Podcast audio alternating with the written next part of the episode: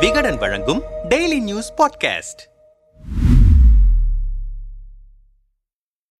ஆயிரத்தி தொள்ளாயிரத்தி எண்பத்தி நான்காம் ஆண்டு ஜூன் மாதம் பஞ்சாப் மாநிலம் அமிர்தசரஸில் சீக்கியர்களின் புனித தலமான பொற்கோவிலுக்குள் ராணுவம் புகுந்தது. அங்கு பதுங்கியிருந்த காலிஸ்தான் இயக்கத்தின் தலைவர் ஜர்னல் சிங் பிந்திரன் வாலேவையும் அவருடைய ஆதரவாளர்களையும் ராணுவம் சுட்டுக் கொன்றது. அதோடு காலிஸ்தான் தனி நாடு கோரிக்கை அமைதி நிலைக்கு போய்விட்டது. ப்ளூ ஸ்டார் ஆபரேஷன் என்று குறிப்பிடப்பட்ட அந்த சம்பவம் நிகழ்ந்து சுமார் முப்பத்தி எட்டு ஆண்டுகளுக்கு பிறகு காலிஸ்தான் ஆதரவாளர்கள் மீண்டும் ஆக்டிவேட் ஆகியிருக்கிறார்கள். காங்கிரஸ் சிரோமணி அகாலி தளம் ஆகிய கட்சிகள் மாறி மாறி ஆட்சி செய்து வந்த பஞ்சாப் மாநிலத்தில் தற்பொழுது பகவந்த் சிங் மான் தலைமையிலான ஆம் ஆத்மி கட்சியின் ஆட்சி நடைபெற்று வருகிறது. இந்த நேரத்தில் காலிஸ்தான் ஆதரவாளர்கள் களமிறங்கியிருக்கிறார்கள் வாரிஸ் பஞ்சாப் தே என்ற அமைப்பு மறைந்த நடிகர் தீப் சிந்துவால் ஆரம்பிக்கப்பட்டது. இரண்டாயிரத்தி இருபத்தி இரண்டாம் ஆண்டு பிப்ரவரி மாதம் சாலை விபத்து ஒன்றில் அவர் உயிரிழந்தார். தற்போது வாரிஸ் பஞ்சாப் தே என்ற அமைப்பின் தலைவராக தன்னைத்தானே அறிவித்துக் கொண்ட அம்ரித்பால் சிங் துபாயிலிருந்து கடந்த ஆண்டு பஞ்சாப் வந்தார். இருபத்தி ஒன்பது வயது இளைஞரான இவர் காலிஸ்தான் ஆதரவாளர். ஆயிரத்தி தொள்ளாயிரத்தி எண்பத்தி நான்கில் ப்ளூ ஸ்டார் ஆபரேஷன் மூலம் இந்திய ராணுவத்தால் கொல்லப்பட்ட பிந்திரன் வாலேவை போலவே உடையணியும் அம்ரித்பால் சிங் பிந்திரன் வாலேவை போலவே பேசவும் செய்கிறார். ஆகவே இவரை இரண்டாம் பிந்திரன் வாலே என்று இவருடைய ஆதரவாளர்கள் குறிப்பிடுகிறார்கள். இவரது நண்பரான லவ்பிரீத் என்பவர் கடத்தல் திருட்டு வழக்கில் அஜ்னாலா போலீசாரால் கைது செய்யப்பட்டார். அவர் மீது எஃப்ஐஆர் பதிவு செய்யப்பட்டு நீதிமன்ற காவலில் வைக்கப்பட்டிருந்தார். பொய் வழக்கில் லவ்ரீத் கைது செய்யப்பட்டிருப்பதாகவும் அவரை உடனடியாக விடுதலை செய்ய வேண்டும் என்றும் வலியுறுத்திய அம்ரித்பால் லவ்ரீத்தை விடுவிக்க அஜ்னாலாவுக்கு வாருங்கள் என்று தனது ஆதரவாளர்களுக்கு அழைப்பு விடுத்தார். அதையடுத்து கைகளில் வாள்களையும் துப்பாக்கிகளையும் தடிகளையும் ஏந்தியவாறு நூற்றுக்கணக்கான இளைஞர்கள் கடந்த பிப்ரவரி இருபத்தி மூன்றாம் தேதி அஜ்னாலாவில் திரண்டனர். அம்ரித்பாலின் ஆதரவாளர்கள் காவல்துறையினர் அமைத்திருந்த இரும்பு தடுப்புகளை எல்லாம் உடைத்துக் கொண்டு முன்னேறி காவலர்களுடன் மோதலில் ஈடுபட்டனர். அதில் காவலர்கள் சிலருக்கு காயங்கள் ஏற்பட்டனர். பின்னர் அஜ்னாலா காவல் நிலையத்தையும் அவர்கள் முற்றுகையிட்டனர். அம்ரித்பால் சிங்குக்கு அடிபணிந்த காவல்துறை லவ்பிரீத் மீது பதியப்பட்டிருந்த எஃப்ஐஆரை ரத்து செய்து நீதிமன்றத்தின் ஆணையை பெற்று லவ்பிரீத்தை விடுதலை செய்திருக்கிறது. வன்முறையில் ஈடுபட்டவர்கள் மீது நடவடிக்கை எடுப்பதற்கு பதிலாக கடத்தல் வழக்கில் கைது செய்யப்பட்டவரை விடுதலை செய்ததற்காக ஆம் ஆத்மி அரசு மீது விமர்சனங்கள் எழுந்துள்ளன. காலிஸ்தான் ஆதரவாளர்களுக்கு பாகிஸ்தான் உள்ளிட்ட நாடுகளிலிருந்து நிதி வருவதாக பஞ்சாப் முதல்வர் பகவந்த் மான் கூறியிருக்கிறார். தொடர் தொடர்ச்சியாக அம்ரித்பால் பேசும் பேச்சுக்கள் வன்முறையை தூண்டும் விதத்தில் இருப்பதாக குற்றம் சாட்டப்படுகிறது. எங்கள் லட்சியம் காலிஸ்தான். அது தவறான ஒன்றாக பார்க்கக்கூடாது. அது ஒரு தத்துவம். தத்துவம் ஒருபோதும் சாகாது. காலிஸ்தானை டெல்லியிடமிருந்து நாங்கள் கேட்கவில்லை என்று அம்ரித்பால் பேசியிருக்கிறார். மேலும் இந்திரா காந்திக்கு நேர்ந்தது மத்திய உள்துறை அமைச்சர் அமித்ஷாவுக்கும் நேரும் என்று அவர் எச்சரித்திருக்கிறார். ஆயிரத்து தொள்ளாயிரத்து எண்பத்தி நான்காம் ஆண்டு அன்றைய பிரதமர் இந்திரா காந்தி தான் பொற்கோவிலுக்குள் ராணுவத்தை அனுப்பினர். அதனால் சீக்கியர்கள் இந்திரா காந்தி மீது கோபத்தில் இருந்தனர் அந்த சூழலில்தான் இந்திரா காந்தியின் மெய்காப்பாளராக இருந்த இரண்டு சீக்கியர்கள் இந்திரா காந்தியை சுட்டுக் கொன்றனர். அதை குறிப்பிட்டுதான் அம்ரித்பால் சிங் பேசியிருக்கிறார். தற்போது அமைதியான மாநிலமாக பஞ்சாப் விளங்கி வருகிறது. அதே நேரம் ஆயிரத்தி தொள்ளாயிரத்தி எண்பதுகளில் நிகழ்ந்த துயர சம்பவங்களை சீக்கியர்கள் மறந்துவிடவில்லை. வெளிநாடுகளில் ஏராளமான சீக்கியர்கள் புலம்பெயர்ந்து வாழ்கிறார்கள். அவர்களில் பலர் காலிஸ்தான் ஆதரவு சிந்தனை கொண்டவர்களாக இருக்கிறார்கள். அவர்களிடமிருந்து பஞ்சாபில் இருக்கும் காலிஸ்தான் ஆதரவு இயக்கங்களுக்கு நிதி வருவதாக சொல்லப்படுகிறது.